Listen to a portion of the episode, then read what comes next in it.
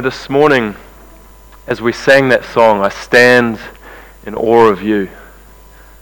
No, we are an image of that awesomeness. God created us to reflect His goodness, His beauty. And so, thanks again, Gerardo and the team, for leading us this morning. I think we just got a glimpse again of the awesomeness of our God this morning. Can you remember how you came to faith this morning? Why don't you just take a moment? How did you come to faith? What steps were part of your story of coming to Jesus? And maybe you're sitting here this morning and you're not there. You're just seeking. You're exploring this Christianity thing. But what led you to this point in your journey? I would guess that it took some kind of movement, some thing, some step that someone had to make into your life, some conversation, some act of love, generosity.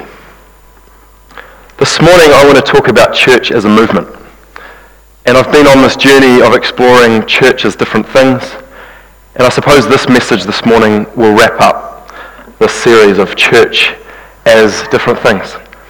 But the first stage, the first part of this series was church as a family. And I looked at what does it mean to be a family of brothers and sisters in Jesus. The second part of the series was looking at church as an intergenerational community. What does it mean to be young and old together on this journey of faith? But today, and perhaps there's more fire in my belly than ever before, is that I want to look at church as movement. Church as a movement.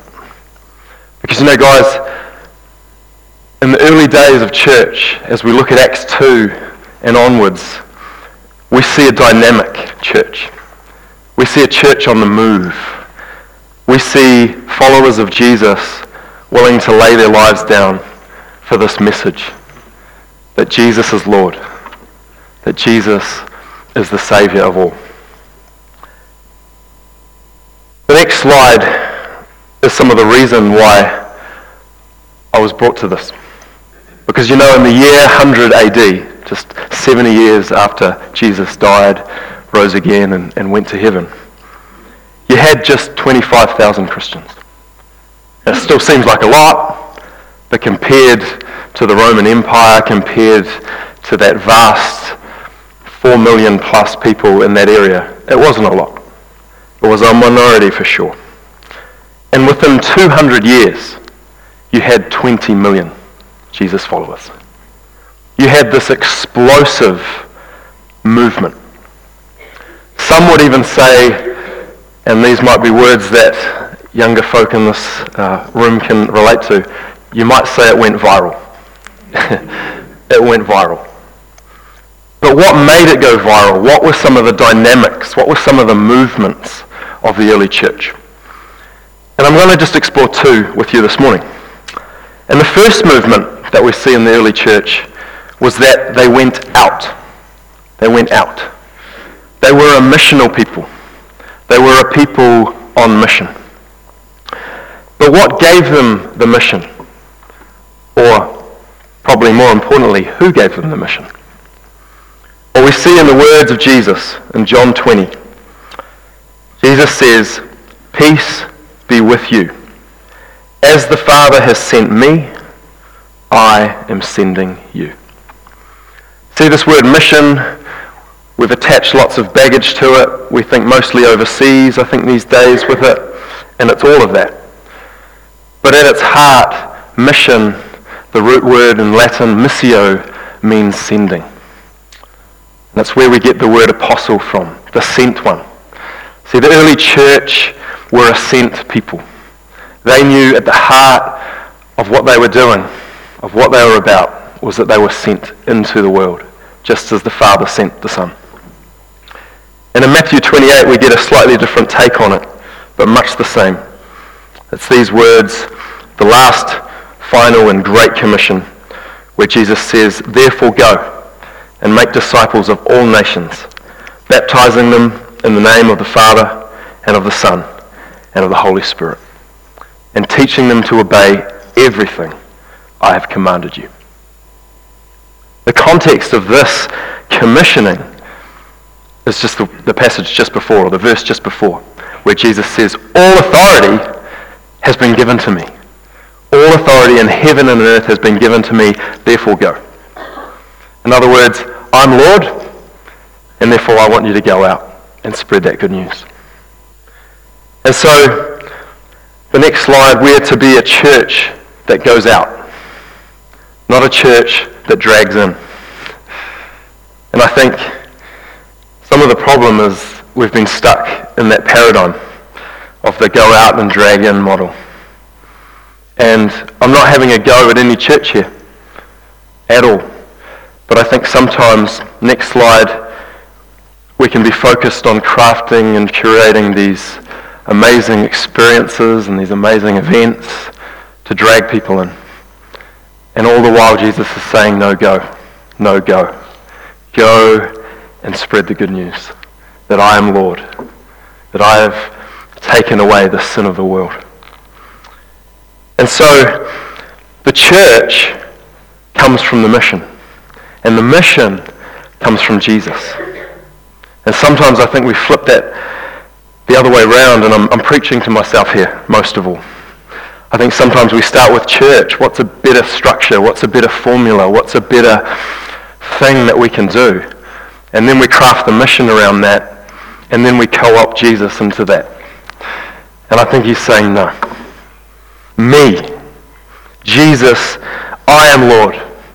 And I give you a mission, and I say, go. And the church forms around that. And yet, as I preach to myself, I think there's some real reasons why we have flipped it around.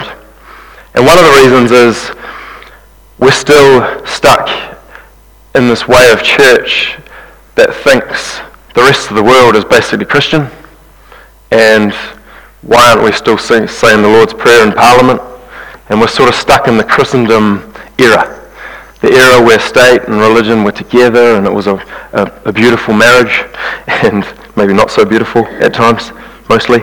And, you know, in the year 380 AD, we see Constantine saying, yep, Christianity, that's, that's across the board.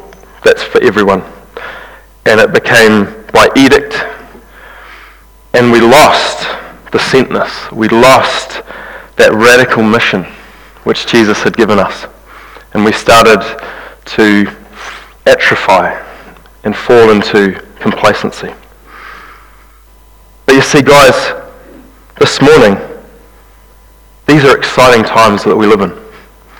These are times where as cultural Christianity falls away, a true remnant is arising under Jesus, under the power of the Spirit. And it's a sent people. It's a people again reclaiming that actually we might live in a post-Christian world, but that is the very condition that the early church was part of. And that is where we saw viral growth and movement. You see, whether it's a church like this, with the old steeple on top, and the rooster crowing on top, no, and you know, a little chapel look, or whether it's a more modern look. It doesn't really matter. 90% of people in this neighbourhood, in Aotearoa, and in the Western world for sure, don't want a bar of the church building, don't want to set foot in this place. And so the question becomes, what do we do? Well, we go out because Jesus said, go. Jesus said, go. The second movement we see in the church, in the early church, is that they went in. Once they went out, they had to become part of the culture. Now, hear me right, I'm not saying they started to do the things that the culture were doing, but they had to become involved. They had to put roots down deep into the neighborhood. And as some theologians would put it, they Don't really like the word because it washes over us, but they became incarnational. And if the verse that gives us the missional impulse and movement is just as the Father sent me, I'm sending you, then the verse that gives us the incarnational movement is this one. John 1, verse, verse 14. We probably know it well. The Word became flesh and made his dwelling among us. Or in the message version, which I quite like. The Word became flesh and blood and moved into the neighborhood, moved into the hood. I think that'll speak to a few people today. Moved into Compton, moved into the Bronx, moved into Tauhara, moved into Tonga Street, moved into the places and spaces that so often we don't want to go. And in Philippians 2, verse 7, it says, He, Jesus, made himself nothing by taking the very nature of a servant, being made in human likeness. You see, Jesus walked as a Jewish 30-something rabbi, male rabbi. You just take a moment. I need to take a moment on this too. The eternal Word of God, the Son of the Most High, became thoroughly Jewish. He became thoroughly Jewish. And why did he do that? He could have become a Roman and been in power. He could have become an African. He could have become a intellectual Greek-speaking, you know, elite. But he came to the Jews because the Jews needed to hear the message. They needed the good news first. And then out of there came the rest of the world. You see, I think sometimes we're asking, what would Jesus do? And we need to ask the question instead, what would Jesus do if he were me in this time and in this place? Living in Taupo, New Zealand in 2019. At school, if that's where you're at. At university, if that's where you're at. At work, if that's the place and the time that you're in. In retirement, wherever you find yourself. This little quote, as I thought about these things, challenged me. It says that technology has cultivated a church experience that falsely transcends place. Translation, because there's some fancy words in there. Basically, we have started to create church environments that it wouldn't matter if you were in Taupo or in Invercargill or Azerbaijan or China or America. Because technology has given us this ability to forget the ge- geography and the place and the time that we're in and that God has called us to incarnate into. And instead we, we create these places that can just seem nice, like an airport, you know, it's all nice. And it's actually not what he's called us to. You see, if in the world of real estate, location, location, location can be so important, then I think it's the same when it comes to the gospel and being the church. That location, location, location. Where we are in this time and in this place. See, our shoes don't look like dusty first century rabbi shoes. They might look a little bit more like this. And the place we find ourselves might look a little bit more like the next one. This. Or Auckland. Or wherever you find yourself. And so, some questions that perhaps we could be asking ourselves in this community are ones like this. What is the narrative? What's the story or the stories of this place that people in Taupo are asking and sharing? What are the ethics? How do people in Taupo define success? What is it that makes them tick? when they think about what makes the good life? Or associations? What power structures, what institutions shape identity and destiny in this place?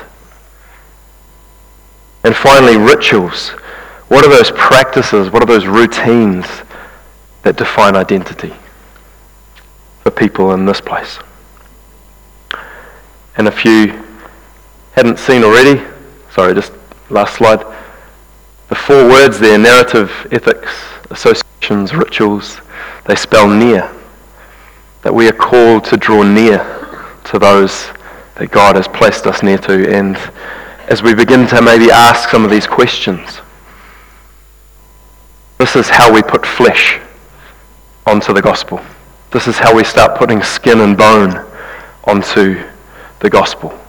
It's not to water it down. It's not to make it palatable necessarily. But it is like Jesus to become thoroughly Jewish, to become thoroughly Taupo in our practice and in our outworking of the gospel. You see, as we begin to go out and as we begin to go in, God, by His Spirit, is going to use us in mighty ways. Because these are the very things He's asked us to do. But you may be asking the question. You may be asking, okay, these are great ideas going out, going in, missional, incarnational, great. But what, what could that look like? I mean, what does that actually look like in practice?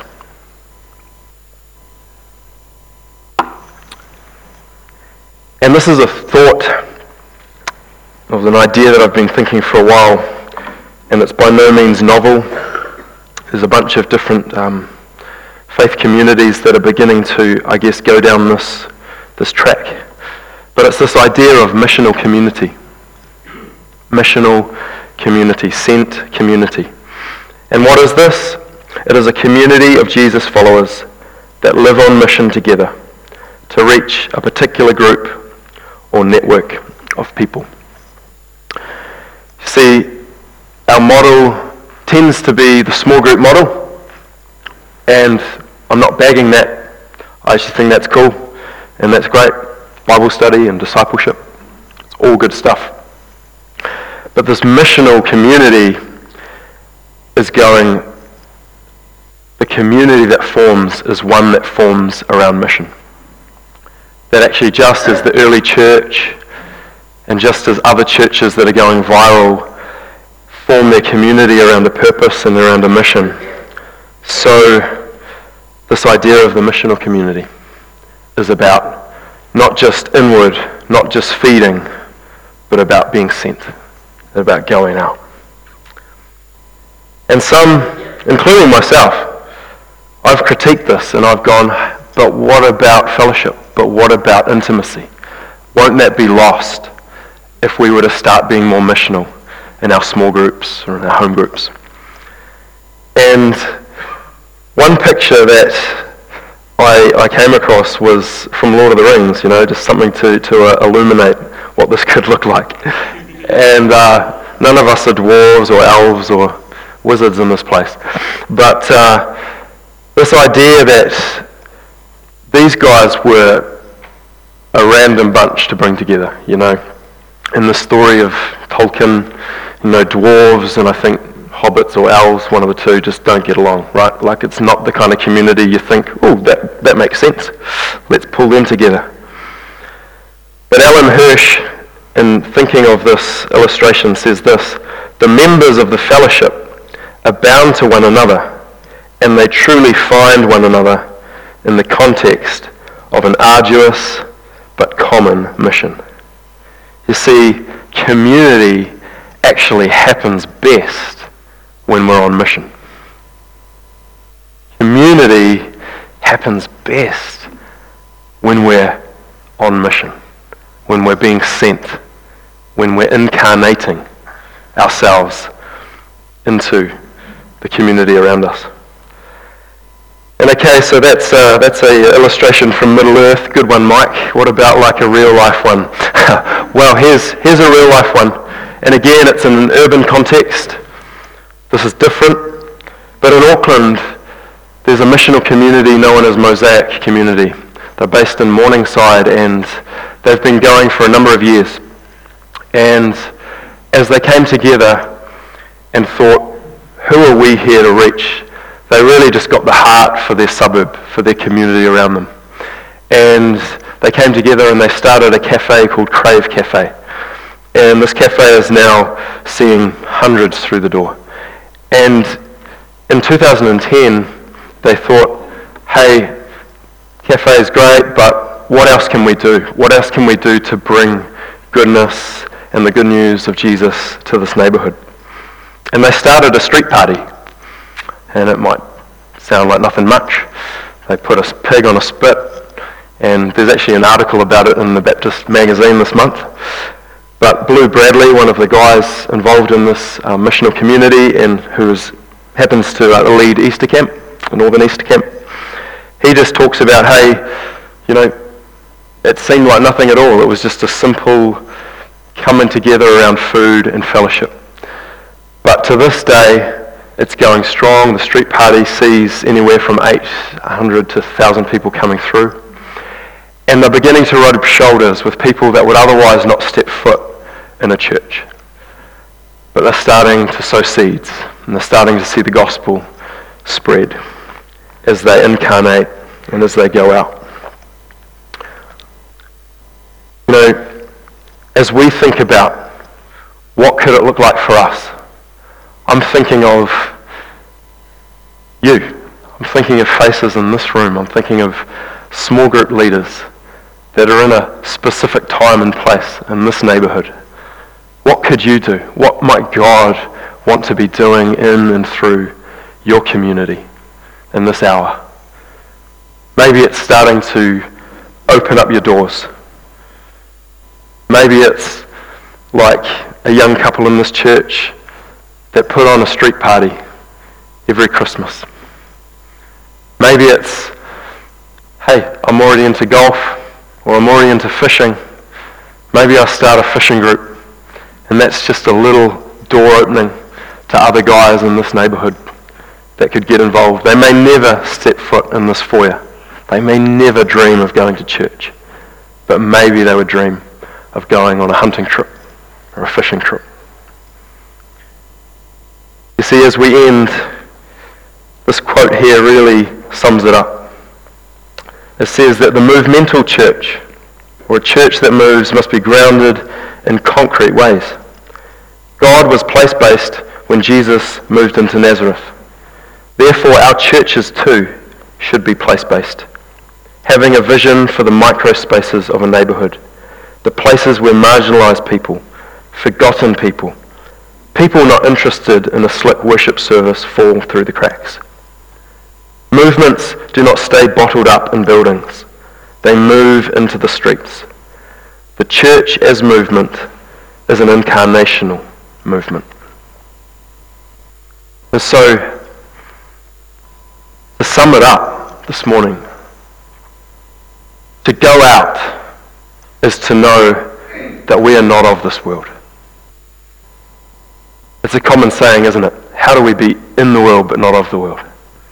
In the world but not of the world. Well, our sentness, that movement of going out, of being on mission, as a reminder to us that we are not of this world, that we are called from above, that God has grabbed hold of our lives, taken us out from the kin- kingdom of darkness into the kingdom of light, and he has sent us on mission. But then, as we go in, that is how we be in the world. That is how we be local. That is how we start to put flesh and blood onto what might otherwise seem like just an otherworldly thing. And as we do this, my prayer is that we would become viral, like a virus. that we would in going out and in going in that it was almost like we would sneeze upon people and, and, and, and they would sneeze upon others. Lovely metaphor, isn't it? Some things you just can't unsee. But, um, but honestly, that, that God, we might become a people that take, take this message, because in this message, it's enough. So why don't you just bow your head and, and I just want to pray, Lord, this morning, we just want to hear the call again. We want to hear your words that say, just as the Father has sent me, so I am sending you. We want to hear your words, go into all the world and make disciples. But we also want to hear your words that the Word became flesh and dwelled among us. And so, Lord, we pray this morning that you would give us eyes to see the things that break your heart in this town. That you begin to give us ideas in our small group communities, in our other gatherings, Lord, about how we can be on mission in ways that relate to those around us. God, begin to stir up the movement that your church has always been called to be. Father, that this church, Taupo Baptist Church, might be one that's not seen as locked up in a building, but is spreading in love to this community. Oh God, we just hunger and thirst for your kingdom to come, for your will to be done on earth as it is being done right now in heaven. We ask and we pray these things in your mighty name. Amen.